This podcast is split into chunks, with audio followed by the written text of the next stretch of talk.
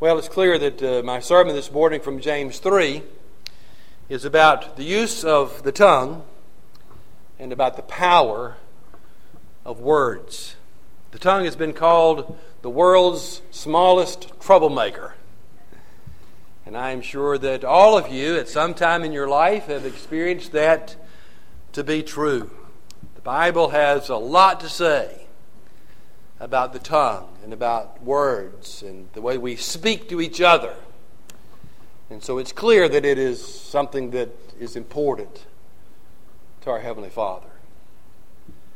It was obviously a problem for those to whom James was writing when he wrote this letter to people in his day. If you look back with me at chapter 1 in verse 19, he says this This you know, my beloved brethren and he mentions, he calls them my beloved brethren several times in this book. It's, it's clear has a close relationship with them. This you know, my beloved brethren, but everyone must be quick to hear, slow to speak, and slow to anger. If you look in chapter 4 and verse 1, it's clear that they were had some conflicts, had some quarrels. Can't imagine that in the church, can you? Had some, had some quarreling going on, and he says in verse 1 What is the source of the quarrels and conflicts among you? And, and what do we use to quarrel? We use our words, the things that we say. Look in verse 11 of chapter 4. He says this Do not speak against one another. And he, he, he says that in the context of judging each other. Don't judge each other. Don't speak against one another. And again, how do we do that? We use our tongues, we use our words to judge others and to speak against them. No one can question the power of the tongue. In fact, our words are some of the most powerful tools that God has given to us. Think of what we just done this morning with our with our tongues. We use our, our tongues to pray and to praise God. We use them to worship, as we're doing this morning, to sing psalms and hymns and spiritual songs to the Lord. We use them, as I'm doing now, to preach, to teach the truths of God's Word. We use them to share the good news of the gospel so that others are led to salvation and to faith in Jesus Christ. We use our, our tongues to encourage other people, to praise them, to congratulate them, to tell them they did a good job. We all know how good that feels, don't we? The balm of a compliment, the encouragement of, of a good word, someone saying something nice about us but also the tongue is used to tell lies, used to spread rumors that defame the character of, of other people. It's used to belittle people, to talk behind their backs, or to hurt their feelings. And we know how bad that feels, don't we? The tongue is a powerful tool. And that's what James is talking about in our text. And it's interesting to me that he uses a number of word pictures in these verses to explain to us the power of the tongue. And I want to look at those word pictures with you this morning. And we see, first of all, that in the text, James is clear in saying that the, the tongue has the power to direct, or it has the, the power to give direction to our lives. And he, it's interesting, he begins this discussion of the tongue or the use of words in, an odd kind of place. And he addresses those who desire to be teachers. And it apparently is obvious there were a number of people to whom, in this group to whom James was writing, uh, who desired to be teachers or who desired to be spiritual leaders. And James tells them in verse 1 let not many of you become teachers, my brethren. Now it's interesting.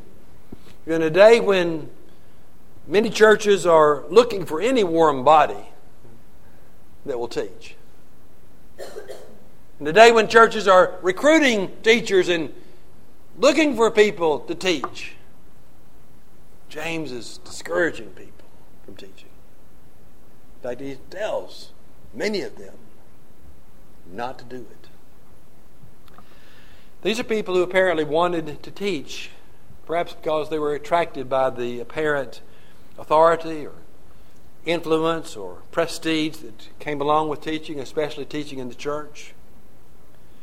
But boy, they forgot was the tremendous responsibility and accountability that comes along with teaching.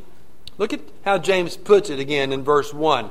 Let many of you become teachers, my brethren, knowing that as such we will incur a stricter judgment. The Bible's clear. Those who teach God's word will incur, will endure a stricter judgment. Well, how does that fit into this discussion as he's going to lead into a discussion of the use of the tongue? Well, we teach with our tongues, don't we? We teach with words. And again, words. Even in this context, in a Sunday school context, in a Bible study context, in a women in the church context, in a men of the covenant context. However, words are used in teaching, words are powerful things. We all know the blessing of good teaching, how it encourages us, how it instructs us, how it helps us. But also, we know the danger of false teaching, how it can lead people astray, how it can give them false hope, how it can give them a skewed view of spiritual realities. You see, who, who, who teaches and what is taught is so important. James says, Look, you be careful. You be careful before you say yes. That's an odd thing for a preacher to say, isn't it? That's what James says. Let not many of you become teachers. Because if you teach, you need to make sure you've got the gift to teach, you've got the ability to teach, and you've got the right stuff to teach. Because words, words are powerful. And they direct our lives. But the caution is not just given to those who would teach.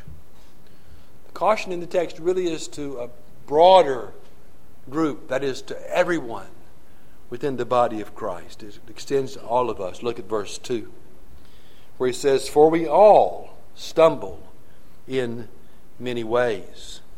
If anyone does not stumble in what he says, he is a perfect man, able to bridle the whole body as well. If we were to list our sins this morning, relax, we're not going to do that. But if we were going to list our sins this morning, there would be a lot of them. And would be shocked how many of them have to do with what we say, the use of our words, and the use of our tongue. James calls them, here he doesn't call them sins, he calls them the way that we stumble. And as we'll see in just a, a little bit, the tongue is almost an uncontrollable thing. And James says here, in fact, that if you have the ability to control your tongue, you have the ability to control every other part of your body. In fact, he really says it this way if you have the power and the ability to live without sinning with, by what you say, then you have the power and the ability to live without sin. Now, we all know that we don't have the ability to live without sin, which means we're all going to struggle, folks, with the use of the tongue. That's just how powerful the tongue is. And James uses two word pictures to describe the, the power the tongue has to direct or to guide our lives. And one of those is the bit that goes into a horse's mouth, the other is a rudder that is attached to a ship. Now, what those two objects have in common is they're both small. They direct something, give direction to something far larger than themselves. The bit, of course, is just a small piece that fits into the horse's mouth. And yet, the one who's riding the horse uses that small bit to give direction to that animal, to direct the way he or she wants it to go. The rudder is just a small part of a boat or a ship. It's under the water. You can't even see it.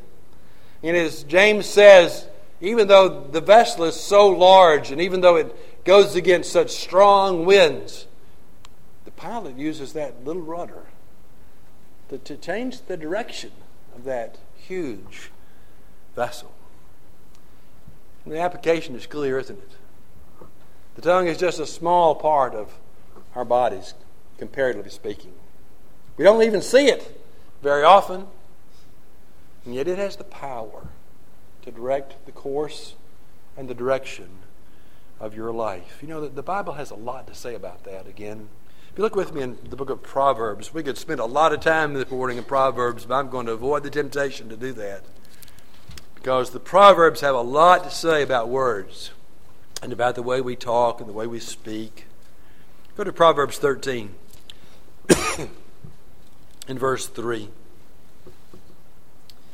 says, The one who guards his mouth preserves his life. The one who opens wide his lips comes to ruin. The power to direct us toward life or toward death. Proverbs 18 and verse 7. A fool's mouth is his ruin and his lips are the snare of his soul. And then over to uh, verse 21 of chap- this chapter 18. Death, again, and life are in the power of the tongue, and those who love it will eat its fruit. Death and life are in the power of the tongue. The tongue sets the direction of our lives. The way we use our tongue helps us stay on the proper course. We all know how either a horse that is out of control or a ship that is uh, wayward and beyond the control of the pilot and the rudder both can do enormous damage, cause injury, or even death. When I was the executive director of Palmer Home for Children, I had the responsibility of overseeing the staff that took care of our horses. We had seven or eight horses, and all of those horses had been donated. It didn't take me long to learn that the reason people donated horses to Palmer Home is because there was something wrong with them. They didn't want those horses anymore. They were old, didn't have any more teeth, they're wild as bucks.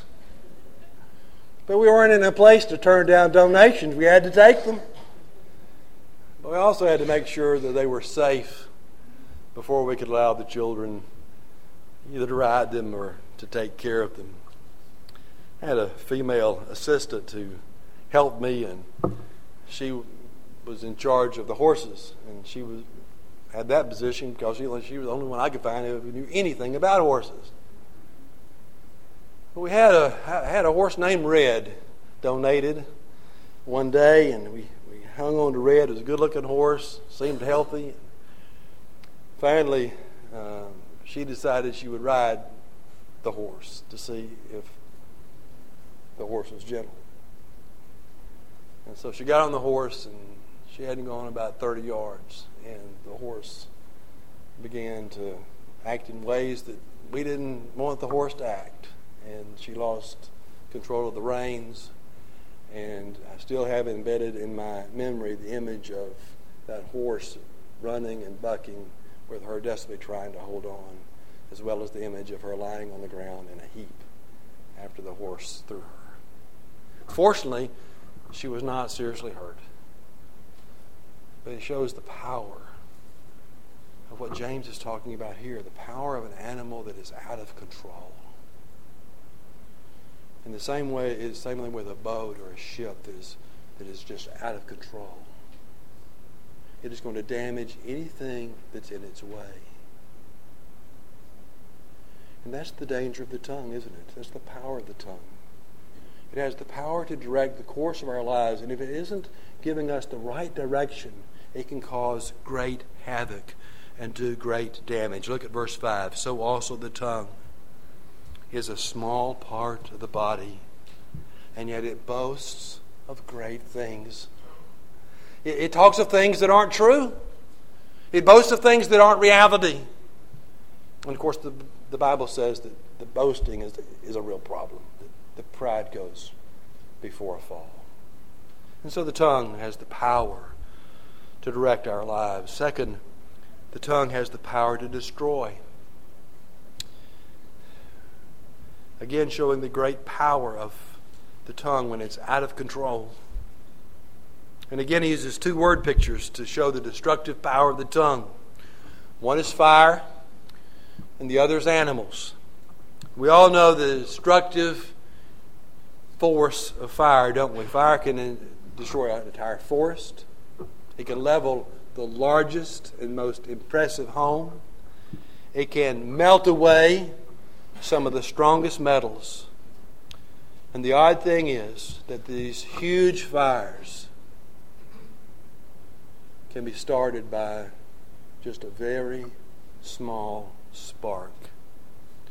Into verse 5, James says it See how great a forest is set aflame by such a small fire. And the text says again that that is the way it is with our words. You know, what we say can seem so small,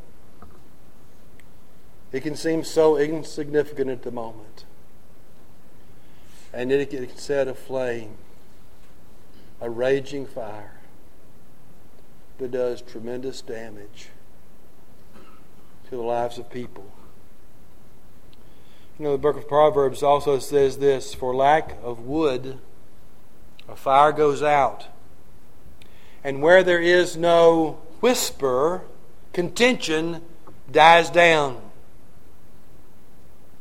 Like charcoal to embers and wood to fire, so is a contentious man who kindles strife. You see, our words even though they may, again, seem small and passing and inconsequential and insignificant, they can be a spark that kindles the fire in someone's life, or you've seen it. A fire in a group, fire in a church, fire in a family, fire in a home. Because of words that were spoken carelessly. Look at what James says in verse 6 And the tongue is a fire. It doesn't say it's like fire, it says it is a fire.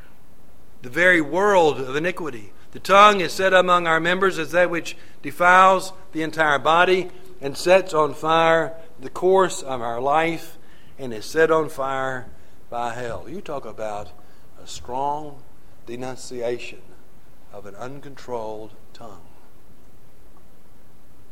Tongue's of fire. It's the world of iniquity. It sets on fire the course of our life. Uncontrolled tongue is set on fire itself by hell. It tells me? It tells me that one of Satan's favorite tools is right here. One of Satan's favorite tools is the tongue, using what we say cause strife and division, quarrels and conflicts among people. You can't find a more graphic description of the danger of the tongue than James 3 6. You know, sometimes we, we describe conversations as heated, don't we? They had a heated conversation. Well, words can generate heat, they can be a destructive force. They can arouse our anger. They can set off our temper. Words can do great damage, just like a, a fire. Great damage to our emotions, great damage to our feelings, great damage to our self confidence, and to our self image. But also, he goes on to, to say that fire destroys like an animal, like a wild, vicious animal. And he talks here about how the, the tongue is untamed. It says in verse 7 For every species of beasts and birds, of reptiles and creatures of the sea is tamed and has been tamed, but no one can tame the tongue. That's an interesting analogy, isn't it? Comparing the tongue not just to a fire, which burns and, and, and destroys, but, but to a wild animal that many times lies in wait then sees its prey and pounces to destroy.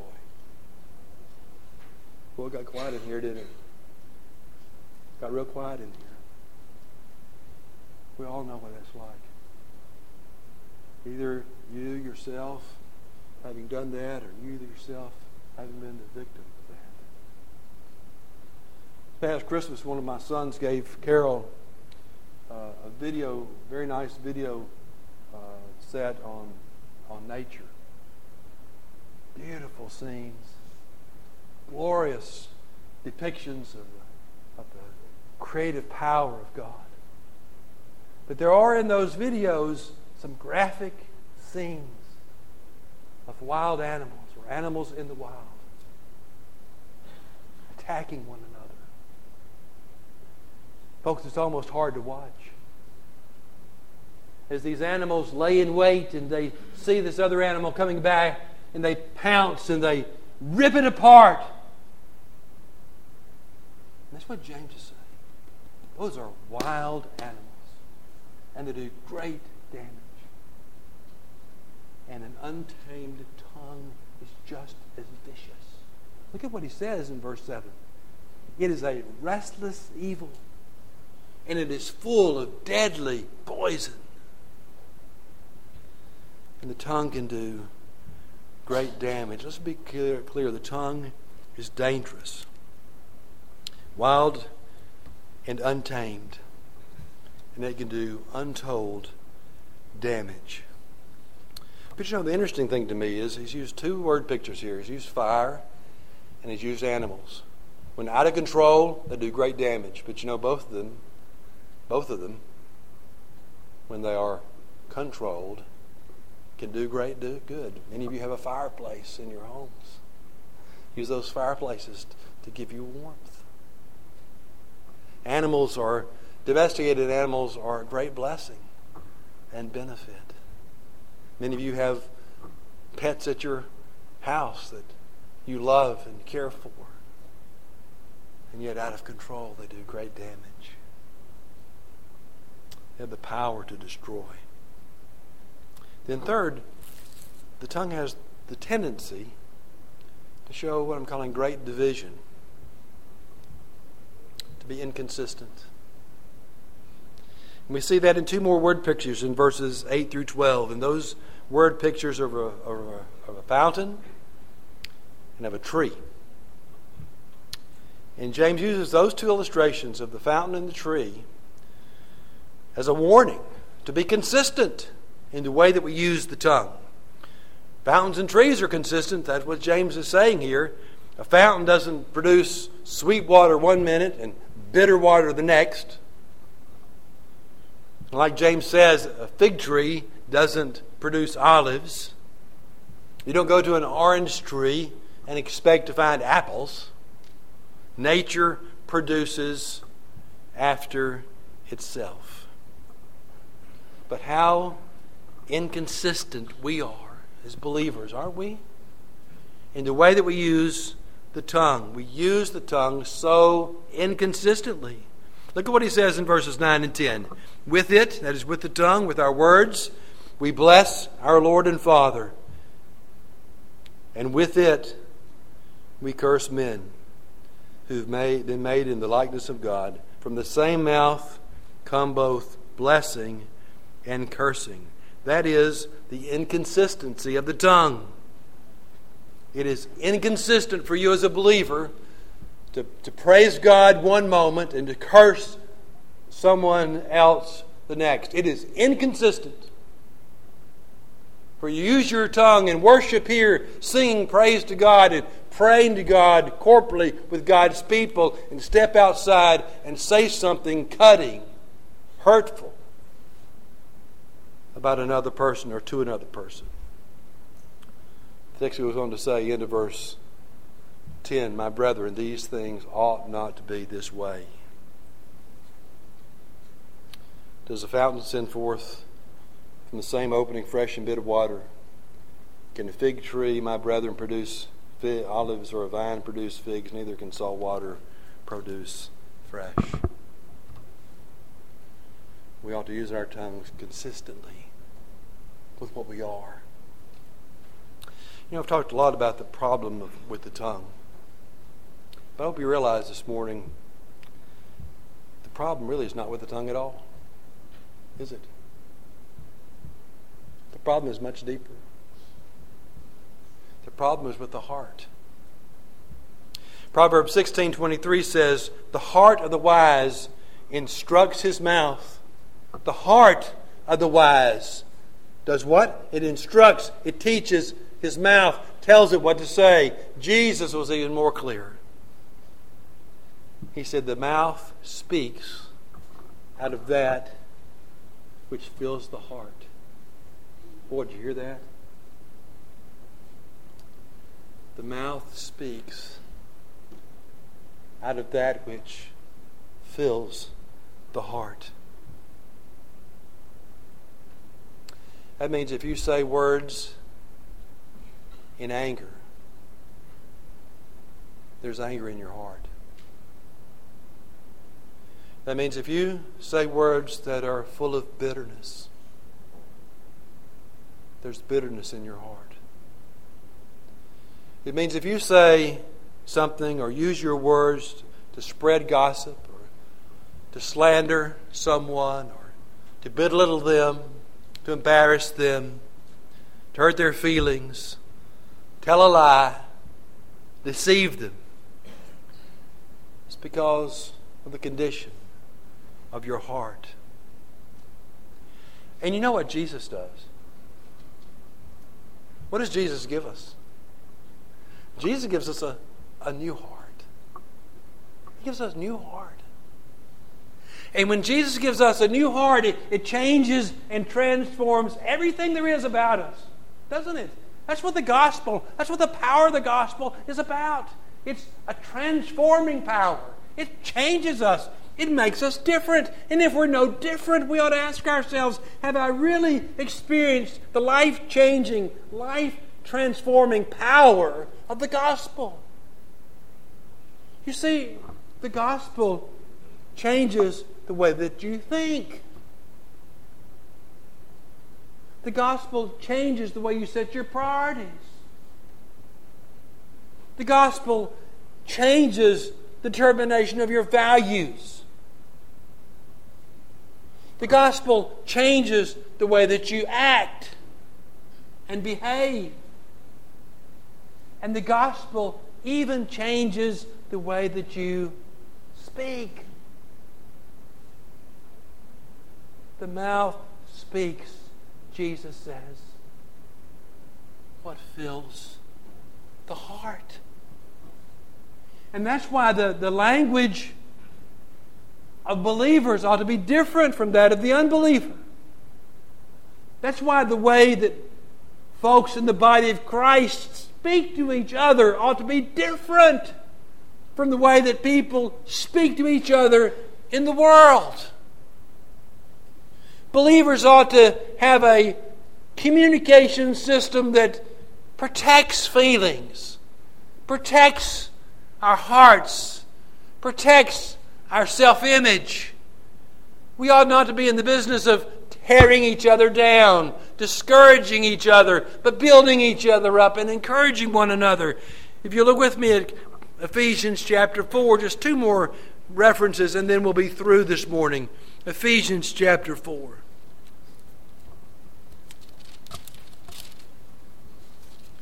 In verse 29, Holy Spirit tells us this Let no unwholesome word proceed from your mouth, but only such a word as is good for edification. That's for building up, according to the need of the moment, so that it will give grace to those who hear. And then if you go to Colossians chapter 3. Verses 8 through 10. But now you also put them all aside anger, wrath, malice, slander, and abusive speech from your mouth. And do not lie to one another and here's the reason why. Since you laid aside the old self with his evil practices, and have put on the new self, who is being renewed to a true knowledge according to the one image of the one who created him. Folks, if we've, if we laid aside the old man, put on the new man, if we're new creatures in Christ, then it ought to be demonstrated in the way that we talk. We ought not to have malice, slander, and abusive speech come from our mouth. Ought not be lying to one another, since we are new creatures in Christ.